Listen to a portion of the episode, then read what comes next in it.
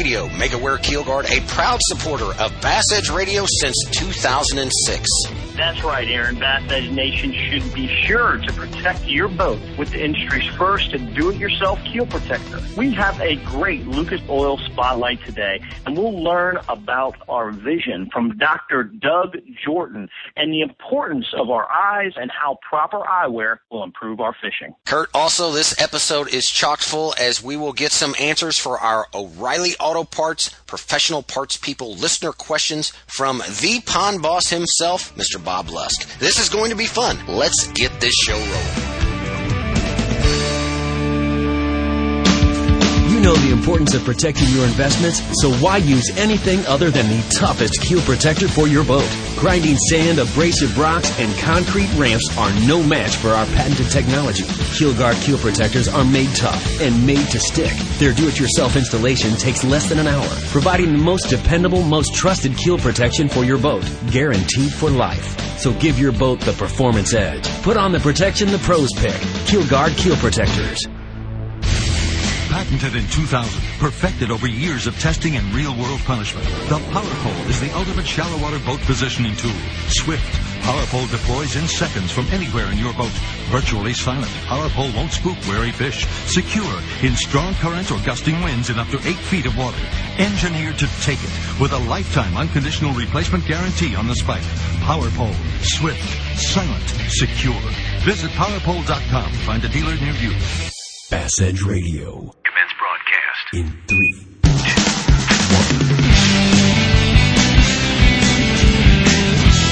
You're listening to The Edge. Everything bass fishing. Coming to you nationwide from the Bass Edge Studios.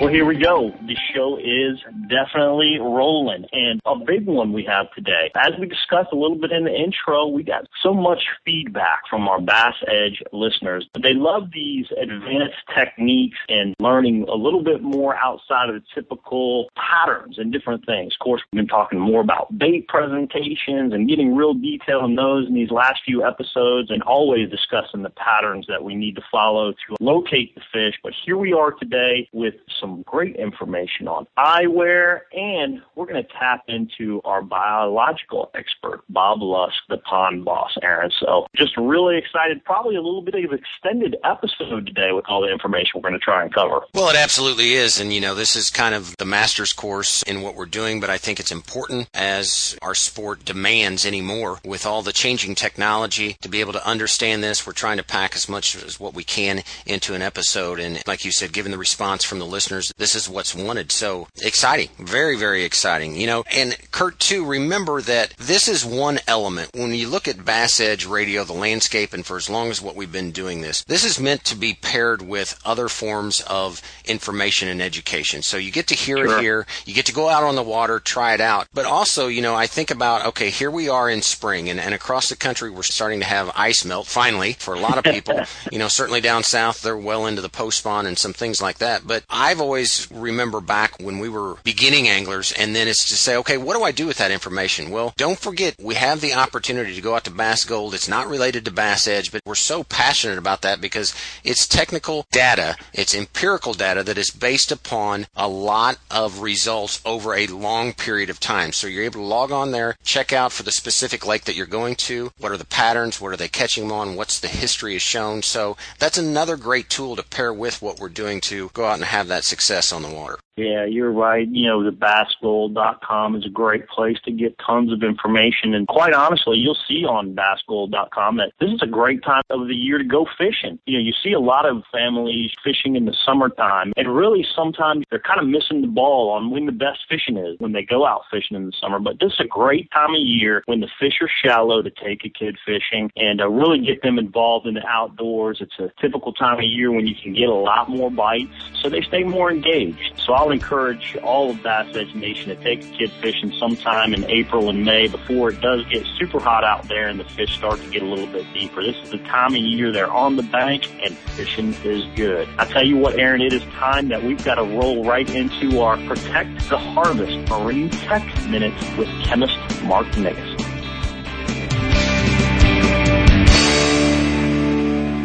first by land and now by sea. For years, Lucas Oil has been a staple in high performance vehicles on both the road and track. Now, from the makers of Lucas Oil comes Lucas Marine products, specifically engineered for marine applications. Protect and lubricate your marine inboard, outboard, or high performance boat with Lucas Marine Engine Oil or Lucas Synthetic Based Oil. Learn more about the complete line of Lucas Oil and marine products. Visit lucasoil.com.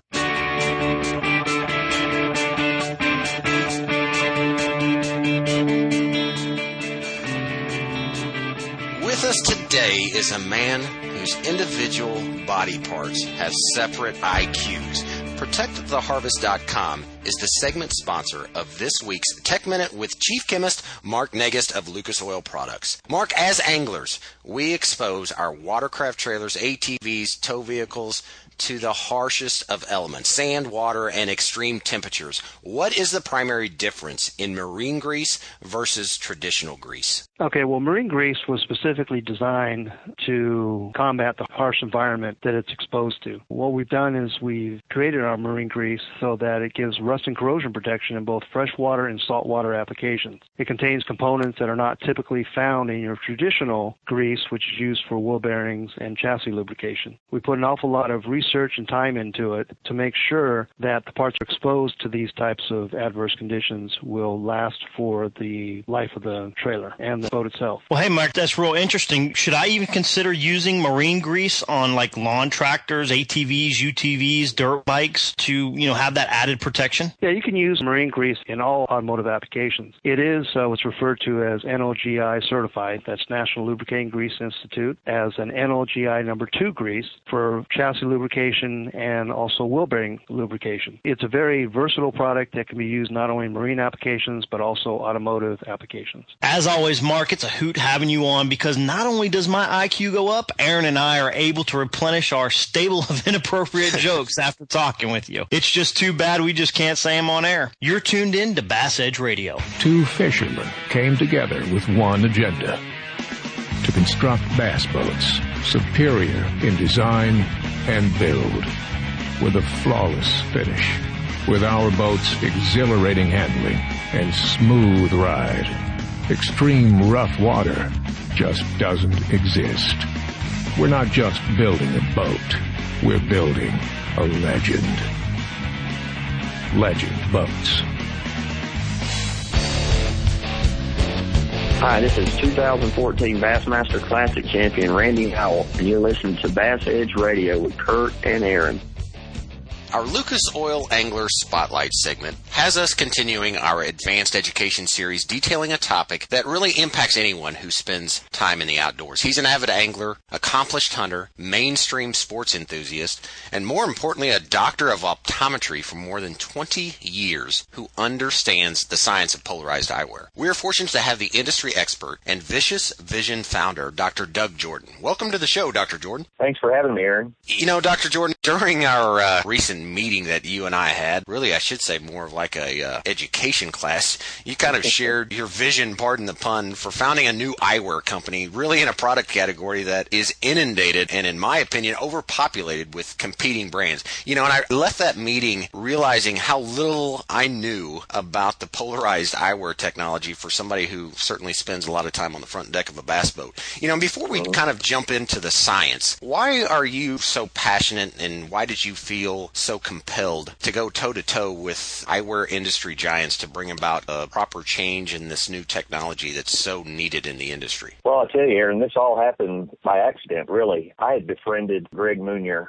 at Vicious Fishing about a year and a half ago. We were talking about outdoor products that I was wanting to bring to the industry, and we'd had some uh, casual discussions and conference calls regarding these products. And one day I received a call from Greg, and uh, they had a licensing deal with a previous uh, sunwear brand, and uh, he was trying to get one of his anglers in, one of Kurt's colleagues, Bill Lowen, into their sunglasses for the uh, Classic in Tulsa last year. And he was having difficulty wearing the lenses, just wasn't seeing well with them. So Greg wanted to just ask me, you know, why is he having trouble wearing these lenses? And I'd never seen the glasses, but I knew the price point they were at. I knew how the technology had been produced, and I explained a few things to him. He said, "Well, thank you, I appreciate that." And I got to thinking that night, well, maybe I can help these guys out. I've been prescribing, you know, lenses for over 20 years, have access to all the latest technology, and I called Greg and told him that I thought I could get Bill in some lenses he would like. The lenses I recommended that we put Bill in are called Xperio UV lenses. They're made by a company called Essilor.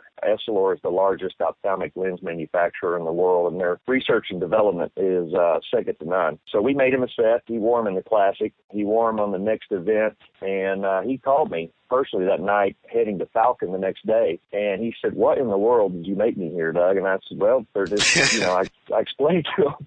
And he said, well, let me tell you, he said, I pulled into a cove and he said, I've never seen fish and structure like what I was seeing with these lenses. And I said, really? And he said, yeah. So that's how this all evolved. And suddenly some other anglers started coming to me. Another colleague of yours, Kevin Short, who has a very complicated prescription, was frustrated with his sunglasses. And I was able to put him in a high end, no line bifocal or progressive we call it, and he called and told me the same thing. And suddenly we realized that we may be onto something here uh, as it pertains to the fishing industry that could truly be game changing because, you know, I'm a huge outdoorsman, but I can't say that I'm really sight fish. I hadn't. But when the professionals that started calling that are used to using the best equipment in the world were telling me that they were seeing more fish in structure than ever before, that's when we got excited. And that's when the guys at Vicious asked if I could put together a sunwear line that features this technology. And 12 months later, it's here. And we're very excited. I truly believe we're going to change the game on the water, especially with professional anglers and weekend anglers that do sight fish and want to see that structure that's so important. Well, Dr. Jordan, you know, as an elite touring pro, obviously, as you discussed, you know, my eyes are super critical to my success. You know, seeing the structure possible bedding fish or just cruising fish in the shallows. And obviously, you know, with all the hours that we spend outside, preventing the eye fatigue during tournaments. And, you know, even with my guiding, you know, eye safety, you know, whether it's somebody with a, you know, coming back on a cast. You know, there's lots of hooks flying around, and eyes are obviously very important for functional living in general. What are the factors that anglers need to know about how those translate into success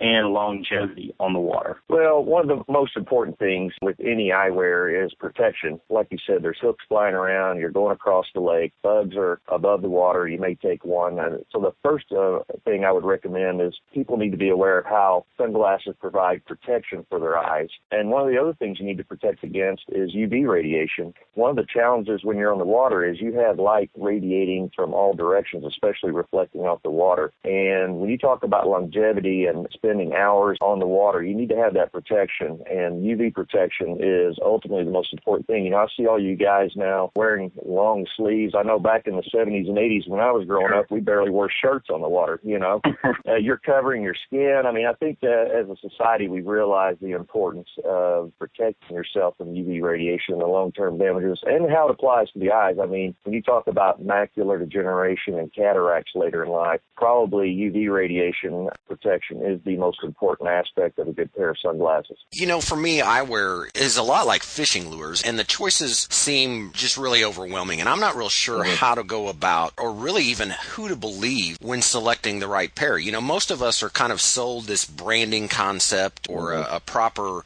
well oiled marketing campaign, or it's it's based on you know some decision of style. What mm-hmm. are the criteria? And you know the thing I appreciate about you, you're the eye doctor. I mean, you mm-hmm. you see, you treat patients that come to you on a regular basis that have eye conditions. But what Absolutely. are those critical components you know that polarized eyewear and really outdoor eyewear need to have? In my opinion, I guess this is the doctor speaking uh, in me because I see so many different eye diseases and things, and you know we try to eliminate any factors that contribute to problems later in life. And you try to educate people that it's important to think about these things at a young age. You know, that's why we slather our kids with sunscreen and such. Protection from UV radiation is the most important thing when you're wearing a pair of sunglasses. And then when you talk about performance on the water, you have to have increased contrast sensitivity, Kurt. You want to see that structure in those fish. And, you know, you have to have pure optics. There are certain lens technologies that are more advanced in providing better optics than others.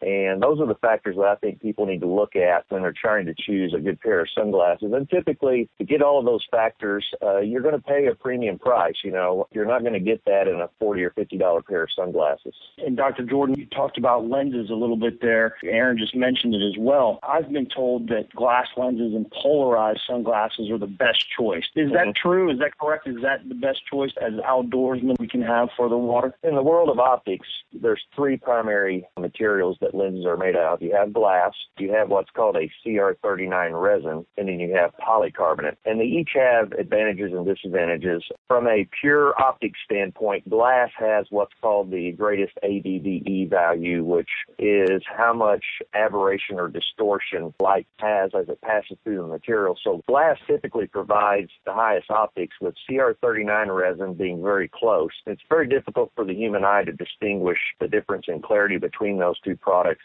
Polycarbonate doesn't have quite the optical clarity as glass and CR39 resin, but polycarbonate is very impact resistant. So when you talk about brands like the Wiley X and Oakley that, you know, the military type grade lenses, those lenses are typically more impact resistant compared to uh, glass and CR39. When you talk about glass, one of the major drawbacks to glass is the weight. If you've ever mm-hmm. worn a pair of glass lenses, they're difficult to wear for a long period of time comfortably just because they're so heavy. Right. Well, and doesn't that translate into, you know, when you have that weight on your nose? I mean, I know that mm-hmm. some glasses that I've had in the past, man, after wearing them for a period of time, my head feels tense, maybe headaches. Yeah. And it, and it just actually it kind of becomes counterproductive to what I'm trying to accomplish. It is, and that's why uh, for the Vicious Vision line, all of our lenses are precision ground ophthalmic CR39 blanks because you get the same optical qualities as glass, but they're just feather light. They're very, very comfortable. And uh, that's why I chose CR39 resin. And most of your uh,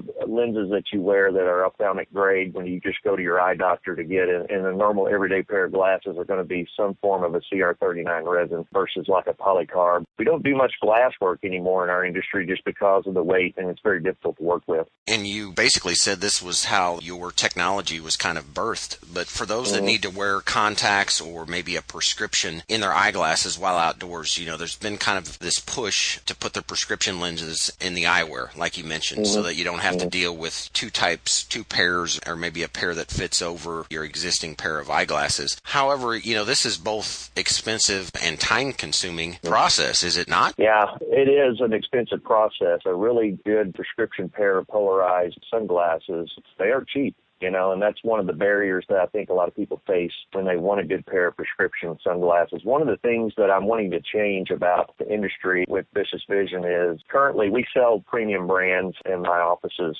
Unfortunately, if someone wants to come in and get a premium brand name pair of prescription sunglasses, they're required to buy an expensive Plano uh, or non-prescription pair, and then we uh, put the prescription lenses in and basically take the high-end non-prescription lenses out and hand them to the customer or patient. So essentially, they're paying full price for a Plano pair, a non-prescription pair, only to use the frame. And that has been an aggravation for both me and my staff over the years. So with Vicious Vision, people requiring a prescription, we can just supply the frame only so that they can get that brand name that they want and get the high-end Essilor lenses in their prescription. And I think that's going to reduce the uh, cost and the entry level into a nice pair of prescription sunglasses by at least 150 to 200 dollars. So I'm, I'm excited about that aspect of our lineup. That's a huge difference. My wife wears glasses, and we go through that all the time because she wants a particular style or something that's yeah. going on, and sure. uh, you run those obstacles all the time, so that's great. But Dr. Jordan, we're at the halfway point of the interview, and so glad that you're here. But we owe our listeners a quick break. You're listening to Bass Edge Radio, presented by MegaWare Keel Guard.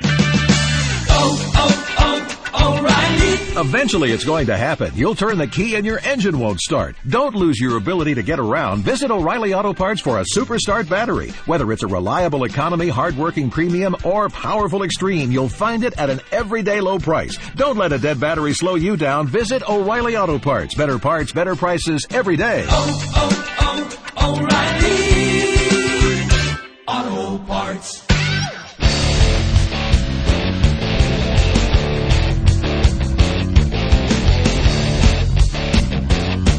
Are back on Bass Edge Radio with Dr. Jordan, founder of Vicious Vision, and this segment of the show is brought to you by Lucas Oil High Performance Marine Products. From real oil to two cycle outboard oil that surpasses all manufacturers' requirements, visit them at lucasoil.com. It works. Doctor, I got a quick question, another quick question. We'll have many of these, but we've all seen the advertisements and claims of sunglass manufacturers. Of those claims, what are the biggest fallacies out there? Well, the biggest one I see is that pretty much all sunglasses will say, well, it's 100% blocking of UVA and UVB rays. And what most people don't realize, Kurt, is that all bad things come off the backside of sunglass lenses. When you're on the water, especially, most people don't realize that UV radiation coming into the eye is actually bouncing off of the backside of the lens. Severe glare is bouncing off the backside of the lens. And if you don't have proper backside UV absorption and glare reduction, the problem is when you put on a pair of sunglasses that just state they have UVA and UVB uh, blockage, when you put on a pair of lenses, your pupils will dilate more because it's a darker environment. And that just opens the door for more bad things to come into the eye. So the back surface technology on lenses is the most important thing when you're looking at a good pair of sunglasses. So I just left a tournament at, at St. John's River and, and it was a big sight fishing event. And mm-hmm. not only many of the other anglers, but myself, you know, I always see much better if I keep my hood up during the day or if I have something that's covering really any light penetration from behind me. Is that the reason why or why is it that I'm able to see so much better with my current glasses that I use in the water if I'm looking basically from the dark into the light. What's the process there and why is it that way for the eyeball or the pupil? Yeah, it's coming right back to what I was just saying basically when you had your hood up, or I was seeing some pictures from the St. John's event where guys were on the deck of their boats with their hands cupped around the sides of their glasses. Yeah. They're trying to block out that peripheral light that's coming in and reflecting in a mirror type fashion off the back of the lens because it greatly decreases what we call your contrast sensitivity, and that's the ability to see contrast in the water. And, you know, the secret sauce behind Vicious Vision is nothing but the lenses. We just dropped a Ferrari engine in those frames that Essilor developed, and the back surface technology, well, it's on the front and the back actually, absorbs all reflection and glare. That's why it's important to have that technology on the backside when you're talking about sight fishing so that you don't have that reflection and glare when you're looking out and trying to see those bedding fish or trying to see that stump or log or whatever you're trying to you know Sure. target. Let's shift gears a little bit to some of the things that also is, is really one of my pet peeves. And, and that's, you know, a lot of times I've had glasses on my head or on my cap, you know, stuck them up there to do something. I bend Mhm. over, they fall off, they hit the pavement, the gravel, the whatever. Talk to us about scratch resistance. Yeah, it's an important factor. When we get back to some of the different materials that we were talking about glass earlier, one of the advantages to glass is that it's typically uh, very scratch resistant, and so is CR39. Polycarbonate does scratch easier, but ultimately, with the technology that's out there these days, these high-tech coatings that we're able to put on these lenses, and with the one that Essilor developed with Xperio UV, you can make a lens very, very, very scratch resistant and never scratch proof, mind you, but you can make a lens very scratch resistant. That's important, especially if you're going to make a $200 investment in a pair of sunglasses. You want that durability there. And any of your uh, higher end lenses typically are going to be more scratch resistant. And that's why they're more expensive because those processes are not cheap that have been developed over the years. But it is an important aspect to have that scratch protection for sure. You know, another thing is, I'm sure all three of us on a regular basis get made fun of because we look like raccoons during the fishing season. That alone speaks volumes for something that you alluded to earlier and the effects the sun has not only on our eyes, but just our, our Mhm. skin and everything else. Break down lens colors because this is one area that even though I've experimented with my preferences on a cloudy day versus a sunny Mhm. day versus Mhm. a, just a general all purpose, you know, how does that kind of come into the equation of being able to see in the water? Well, one of the things that is important to understand is, you know, as human beings, we see color in three primary colors, uh, red, blue, and green. And then the brain takes those three wavelengths, and that's how we get other tones, uh, your yellows and such. The blue wavelengths of light that come into the human eye do not focus very clearly on the retina. And that's why have you ever worn like a uh, a yellow shooter lens? You know, some snipers in the military. If you've ever worn a yellow shooter lens uh, in the woods or or whatever, you'll see it with greater contrast. And the reason that is is because anything that's in the yellow, brown, copper tones filter or block out blue wavelengths of light. And that's why on the water, I don't know what lens you found that you prefer, Kurt, but most of the anglers that I've been working with over the last 12 months have found that the coppers and the browns and the ambers are giving them much much greater contrast. And I'm not surprised by that because it is blocking the blue wavelengths of light that the human eye just can't see very well. So Yeah. from a contrast sensitivity standpoint and being able to see into the water and and even just driving. I mean, if you've ever put on a pair of uh, brown lens versus a gray lens, things seem brighter, grass seems greener, and that is why. I think some of the saltwater guys, though, they're in that huge, just extremely bright blue environment, may prefer more of a gray lens. A gray lens is going to give you greater light filtration, but you won't get that blue blocking enhancement like you will with a brown or an amber or a copper. And real quickly, does the mirror lens is that giving us any benefit for our vision, or is that just a style that looks cool?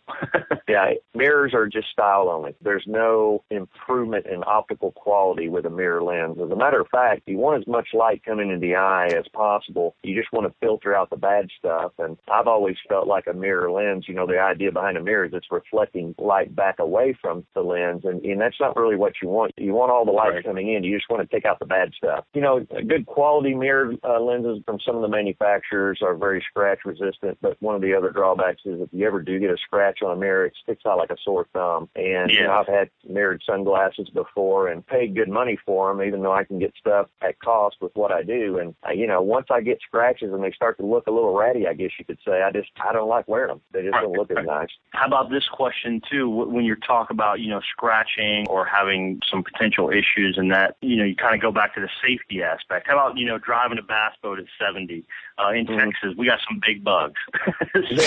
so uh, can can the uh, of course they say everything's bigger in Texas, right? But Yeah, eyeglasses withstand an impact of you know encounters such as that? How does that type of lens that you're describing affected with uh, those types of impacts? Well, most of your premium brands, uh, whether they're polycarbonate, CR39, or glass, are going to be able to withstand impacts like that. Polycarbonate being the most impact resistant, if you talk about just a pure high speed projectile safety issue, you're going to have greater protection with polycarbonate, but you are going to lose some optics. You just have to find the right balance. But primarily, if you had on a pair of any of the premium brands that are out there, the lens quality is such that you're going to be protected from a projectile of that nature in just about any situation. Kurt, just duck a few more times when uh, you've got a client in the boat, you know. So, but hey, no, you know, as we kind of wind down here, so far, obviously, we've been focused on you know the polarized eyewear specific to bass fishing. But I know a lot of our listeners, and even myself, you know, I'm a practical kind of guy. If I'm going to spend a dollar, I'd just soon be able to use it for four things versus just one.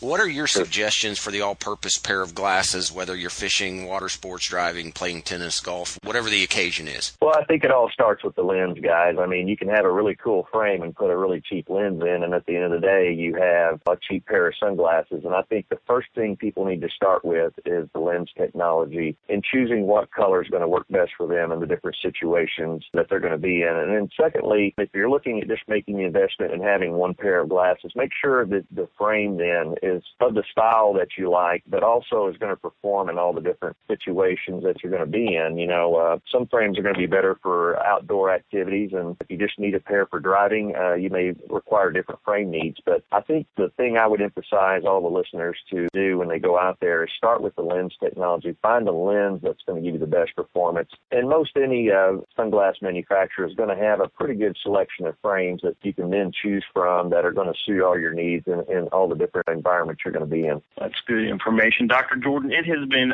fantastic talking with you today. I can assure you that things are already starting to have a big buzz out on tour. You know, you described your history in a short time frame that this is already coming together. And for all the Bass Edge listeners out there, this is something you really need to pay close attention to and understand what Vicious Vision is all about and what Dr. Jordan is providing us because it's making a huge difference for anglers on tour. But Doctor, what are your final thoughts you have for our Bass Edge Nation and where can uh, listeners go to find out even more information about lens technology of Vicious Vision? Well, we're a new company, so one of the greatest frustrations I'm facing right now is we're having all of these questions come in. Where can I get these? And that's our main push right now is working on our distribution network. We will be doing that through Essilor and their large presence in the industry. But right now, people can go to our website. It's vision.com. And you can order actually uh, online and non-prescription offerings. Also, if you need a prescription pair, there's uh, detailed instructions on how you can print out the uh, pair that you would like and then take that to your local eye care provider. All prescription Vicious Vision sunglasses, you can get that technology through a uh, list of local eye care providers. There's a search engine on our website where people can go to find out where this technology can be acquired locally for them. Just check out our website. There's information about the lens technology or shoot us an email. I'd love to hear from you. Outstanding. Well, thank you so much for being on the show. We're going to have to take a quick break. You're listening to Bass Edge Radio.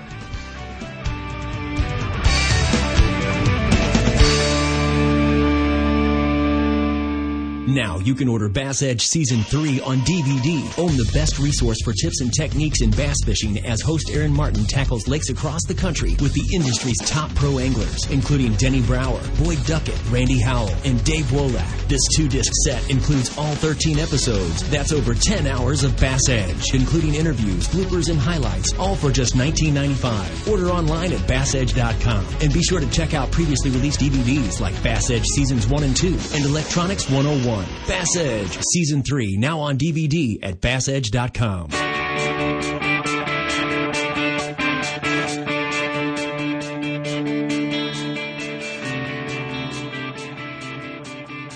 Thanks to Bass Edge listeners, and of course our listener question segment, the O'Reilly Auto Parts, the parts people.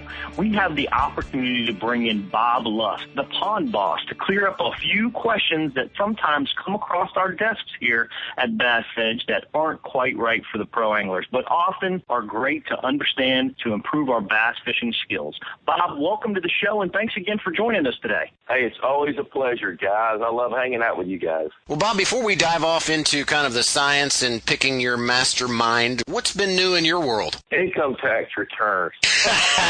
Today is the day of reckoning.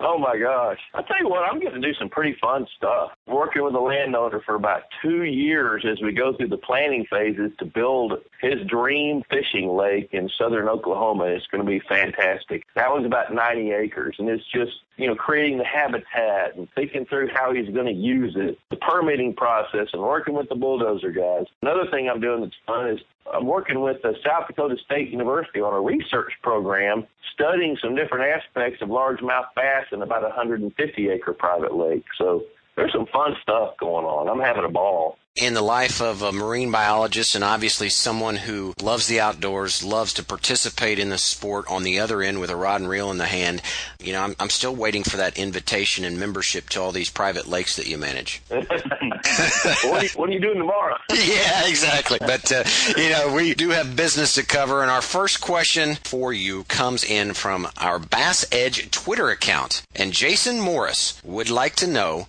I'm curious how the bass population and migration routes are affected by what a lake is stocked with. Good question there. Oh my gosh, I love that question. You know, ironically, we're doing some research to try to figure that out. The project I mentioned a while ago, we have radio tagged 25 largemouth bass that range in size from two pounds to about eight pounds. And we're using telemetry to check their movement patterns over about a two year period. We're 18 months into it. And it seems that the migration patterns of the fish vary more about the habitat they've got than it does what the lake is stocked with. We're also hmm. checking their stomach contents. Now we're checking their movements every three days at different times of the day. So we've got one bass in that lake that's about six pounds that moves over one mile a day every day. It Holy doesn't cow. matter what the temperature is, it moves every day. We've got others that don't move away from an area any bigger than a football field. But the hmm. direct answer to that question, I don't really think that bass migration routes are affected by the fish that are in it as much as by what the habitat offers in the lake. Now, at the same time, if the lake's primary source of food is threadfin shad, for example, they're going to chase those shad. Wherever the shad go, that's where the bass are going to go when they feed. So I think that's probably the best answer I can give to that. Well, I compare that to, you know, I hate to oversimplify or be kind of corny about this, but, you know, somebody that grows up in a rural area versus people that are in the urban city dwellers. I think there's a lot to that. That. You know, if a bass grows up in a cove that's an 80 acre cove, it's not likely to leave that cove unless it's pushed out or forced to. Something else that's really interesting about bass is the amount that they move sometimes is related to how big they are. You know, a double digit bass is a lot less likely to migrate very far as is a bass that's 14 or 15 inches long and has to go out and chase food all the time. You know, a 10 pound bass can make a living by eating that 10 inch bass. For a 10 inch right. bass that's probably got a lot of schoolmates, it's got to go out and chase its food somewhere. Oh, good stuff. And um, Jason, just to let you know, reminder, you've got to send us an email, let you know that you heard your question answered by the pond boss, Bob Lusk, here on the show. You've got a $100 gift card coming your way, providing you send in that email along with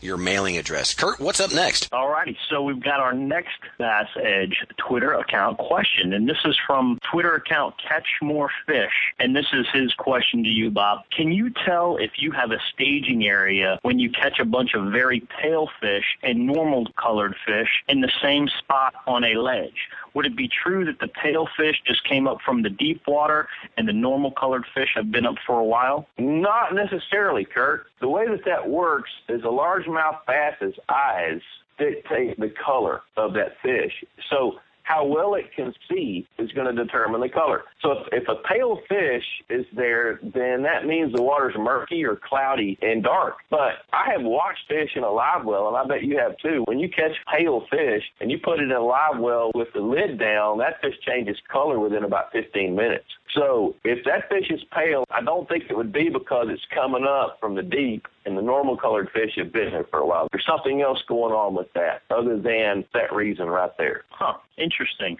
So for further explanation for myself, when a fish is deep, there would be less light penetration and those types of environmental situation because they're obviously much farther down in the water column. Does that affect their color? Because typically you find these things kind of in the wintertime, you know, or at least I see a lot of pale colored fish in the wintertime.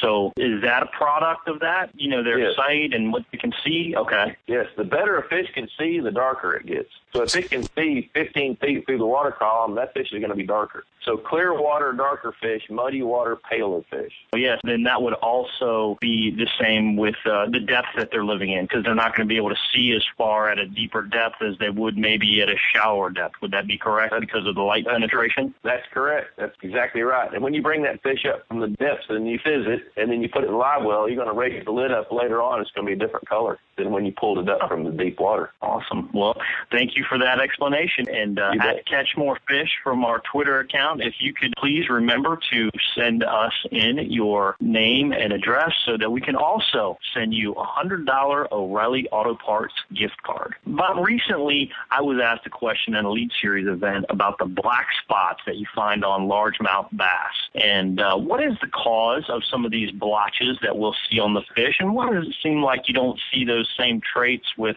smallmouth or spotted bass? I'll tell you, the first time I saw that, I was in my electrofishing boat working on a lake in western Arkansas. And I was on a ranch, and I think there were like seven or eight different small bodies of water on that ranch. We did four or five of them getting toward the end of the day, and we backed the boat in to this one that was probably eight or ten acres. And I bet you we shot up 30 bass, and 25 of those had that black pigment. And I'd never seen that before. Of course, this was back before Al Gore invented the internet. You couldn't get online and Google and all that kind of stuff. So I got on the phone and started calling some of my colleagues, and nobody knew what it was other than they knew that it was melanin, which is a pigment. And the conclusions we started to come to was that that's a genetic trait in that pond that was handed down by some parents. So I believe that that is passed down from fish to fish. It's not caused by a disease. It's not caused by a virus. And actually, I have seen it in smallmouth bass. I was doing some work mm-hmm. eight or ten years ago on Onondaga Lake up near Syracuse. Yeah. And there were some smallmouth bass there that had that, which kind of surprised me. That's the only time I've seen it in upstate New York on smallmouth bass. But it's not abnormal. It doesn't affect the fish, doesn't affect their behavior, but I think it's a trait kind of like a birthmark in people. Well, that's good to hear because you just broke a big myth in the Ozark area, the Highland Reservoir Lakes. You know, that was always kind of labeled as well. That's because there's so much limestone around and so much of the conditions and the water being clear and all that type of stuff. So it pays to have people on that's in the know. I have found that out. Actually, since then I bet you I've seen it in 15 states. It's not common to see it, but it's not rare in the sense of the word. And it seems to be in pockets. If it's in a few fish in this lake, it's in quite a few fish in this lake because I can't prove this, but I believe it's an inherited trait. That's what I think it is. Well, that's good stuff right there. And hey, last episode, Bob, on our last series here before we shut it down, we had a question posed to BASS Elite Pro angler Kevin Short, and I think it would be a great experience for all of us to hear kind of your feedback on this question as well. And it came from Matthew Irvin through our Facebook page. And Matt asked, I live in East Tennessee, and the lake I fish doesn't have any grass, so we are using Christmas trees and other artificial fish attractors in order to create some cover. How should I go about positioning such attractors to be more effective? I love that question. And I'll tell you my take on it. Early on in my fisheries career, especially in small waters, and I'm just going to talk about small waters, then I'm going to shift gears into bigger waters. I figured out that most lakes stratify in the summer halfway down. And like in a small private lake, if there's 20 feet of water, you can pretty well bet that the thermocline is going to be at 10 feet most of the time in the summertime. So I began to figure out that by golly, I needed to have all the structure above that point. So I would vary it from water five feet down to maybe 10 feet. And then as I started studying bass movements more and more and more, question earlier about the migratory habits, they migrate oftentimes according to the season as well. And if they've got structure or cover to where they want to migrate with that season, they're going to be more likely to congregate to it. And here's what I mean. In the springtime, they're going to stage to spawn, so they're coming up pretty shallow from the wintertime depth. And then after they spawn, they're going to do their summer patterns where they go out and they hang out in the thermocline or right close to the thermocline. So the way I would position those is I would vary the depth that I put structure in. Now, one thing I've noticed when I'm doing structure, man, I'm always looking for points. If I can find an underwater hump or a point coming off the side, especially a windswept point, that's where I'm going to put my Christmas trees or my fish attractors at a varying depth because a bass likes to choose depth based on the temperature first and oxygen second. They're trying to find the optimum temperature that their body can operate, being cold blooded. You know, when the water temperature gets above about 82 or 83 degrees, that's hot. So they're going to be going deeper so they can find cooler water. So vary the depths. Make sure that that structure is vertical so the fish can migrate up and down and then move out into deeper water. So I would vary the depths, make it vertical. In a larger lake that stratifies deeper, then you're going to want some of that structure in deeper water. Now, as far as type of materials, you know, if we're making some brush piles, you see the things that you can buy at retail outlets, the PVC or a Christmas tree. You got all kinds of types of wood. Is there a specific type of material that you think works best, that maybe it attracts more algae to create better environment for bait fish? Or what kind of material do you feel like is good stuff to utilize for sinking brush or making artificial cover. I tell you what, I love that because that adds some thought to the whole process. I just got through working to design about a 10 acre lake for an individual, and we built a peninsula that was probably 40 feet long. And we ringed that peninsula with trees. We had to take some trees out of the basin of the lake. So I love wood for largemouth bass. But what we also did, we left part of the canopy of the tree intact, and then we stuck some cedar trees down inside the canopy. So hmm. here's the point that I'm making. If you've got something that's attractive to a largemouth bass, and when we put the trees in the water, we put them at a 45 degree angle so the bass could choose the depth they wanted and still be adjacent to the trunk of that tree. But around the periphery of that, that's where we put things like Christmas trees that are dense. And the dense cover always attracts tiny bait fish. And at some point, those little bait fish will emerge from that. And when they do, if you're in pretty close proximity to where the bass like to hang out, then not only have you created an area to attract bass, you've also got a Luby's cafeteria where they can go eat. You know, nice. so you kill two birds with one stone. Nice. I've got to take advantage while I've got you on the phone here. We might be going over time a little bit here, but hey, it's all good. The information's flowing, buddy. My next question that, that I have personally is I'm always interested in bed fishing. I mean, it's just so much fun. You know, we talked to uh, Randy Howell last episode, and he was talking about how much he loved throwing a floating worm because he can visually see the strike. And there's nothing like watching the behavior of a fish on a bed. And of course, you know, we're in that time of year, mid to late April, that there's lots of bed fishing going on all over the country. Being conservation minded, how does catching bass on beds affect the fish population and the young of the year? Zero. zero. Let me, let, yeah, let, let me tell you how. I think that's Okay. more of an ethical question than it is a biological question. And let me kind of satisfy the minds about the biology of this work. Yeah, you better because you just had about half of our audience just come through the roof, and the other half were like saying, "Like, see, I told you." right. Okay. All right. Let me deal with that because it's it's a numbers game. When a bass is taken off the bed, even if it's only for 15 or 20 minutes or even 30 seconds, it leaves that bass bed vulnerable to predation. Something can come mm-hmm. in and eat the eggs right then. And then it also you run the risk of that bass going back to that bed and exhibiting normal behavior, protecting it. So that's the risk of catching a fish off the bed. Now, the consequences of the entire population of fish, when a fish spawns, its whole life's mission is to replace itself. So let's just take one bed where there's, say, a five pound female that lays the eggs, and there's a three quarter pound male guarding those eggs. When that five pound female lays those eggs, there's going to be somewhere between 20 and 60,000 eggs. And depending on the size body of water, how many of those babies need to survive to replenish the stock? And most of us believe in catch and release anyway. So if the mission is to replace the fish that go away through attrition, harvest, cormorants eating them, or whatever, all you really need for a lake is if you get one pair of bass that can successfully spawn in a cove, they've filled that lake back up with bass. So that's why it's biologically not really relevant if you're sight fishing a bed. Great news. That is that's good stuff right there. Bob, we've known you a long time. You've been with us since the beginning of Bass Edge, dating back to 2005, 2006, and you know we always used to say that you're the Robert Trent Jones, uh, you know, the golf course designer for the bass fishing world. But you know, the more I think about that, I think it's going to be compared to when people are designing golf courses. You're the Bob Lusk of the fishing world that basically designs Wow. golf courses, and I mean that very sincerely. It's always a pleasure to have you on Bass Edge Radio, audio, video. I want to encourage listeners to go out to the website because you've got a lot of vignettes that's on there that's talking about these very things. In the meantime, though, just want to thank you for stopping by the Bass Edge studio and really helping us answer these questions. Any thoughts you would like to leave us with before we close this down? I you, it's always a pleasure. And this series of questions, very thoughtful. You know, the older I get, the more I realize I don't know. And it's exciting to be able to hear these kinds of questions that are coming from thoughtful anglers. You know, each one of these questions had a level of depth that I don't normally hear in what I do every day. So uh, it's a pleasure to hang out with you guys. If they want to stay in touch with me, go to pondboss.com. You know, we've got a pretty good forum going on there, lots of good information as well. So, man, thanks for letting me hang out. Let's do it again. Let's don't take long. Let's do it again quick. Yes, sir. We, we certainly will. It's been great chatting, Bob. Bass Edge Radio will be back in a minute. At O'Reilly Auto Parts, you're guaranteed to get the everyday low price on the parts you need. Our guaranteed low prices ensure you're always getting our best deal. In fact, we'll match any local auto parts store's price on any like item. We have the parts you need at prices you can be sure of at O'Reilly Auto Parts. Better parts, better prices every day.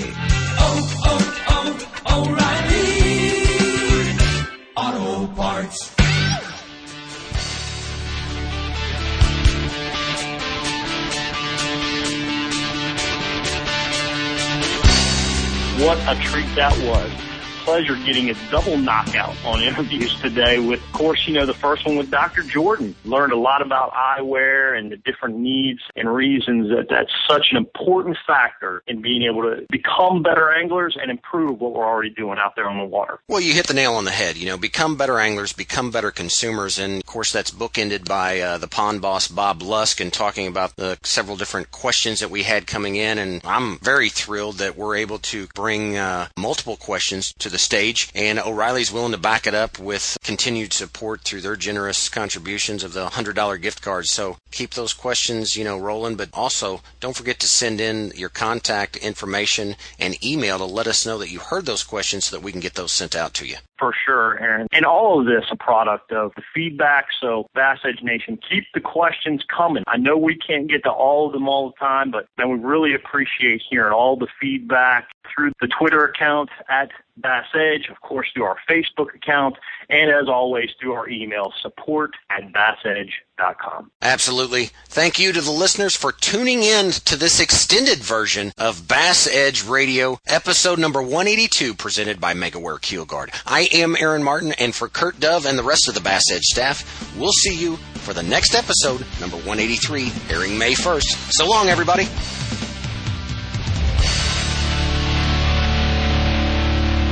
Know the importance of protecting your investments, so why use anything other than the toughest keel protector for your boat? Grinding sand, abrasive rocks, and concrete ramps are no match for our patented technology. Keel Guard keel protectors are made tough and made to stick. Their do-it-yourself installation takes less than an hour, providing the most dependable, most trusted keel protection for your boat, guaranteed for life. So give your boat the performance edge. Put on the protection the pros pick. Keel Guard keel protectors. The Edge is presented by Keelguard. For more information on Bass Edge or to shop at the Bass Edge online store, visit bassedge.com. And be sure to join Kurt Dove and Aaron Martin right here on another episode of The Edge. Brought to you in part by Legend Boats, O'Reilly Auto Parts, Lucas Oil Products, ProtectTheHarvest.com, Mercury Marine, PowerPole, and Rapaholic.com.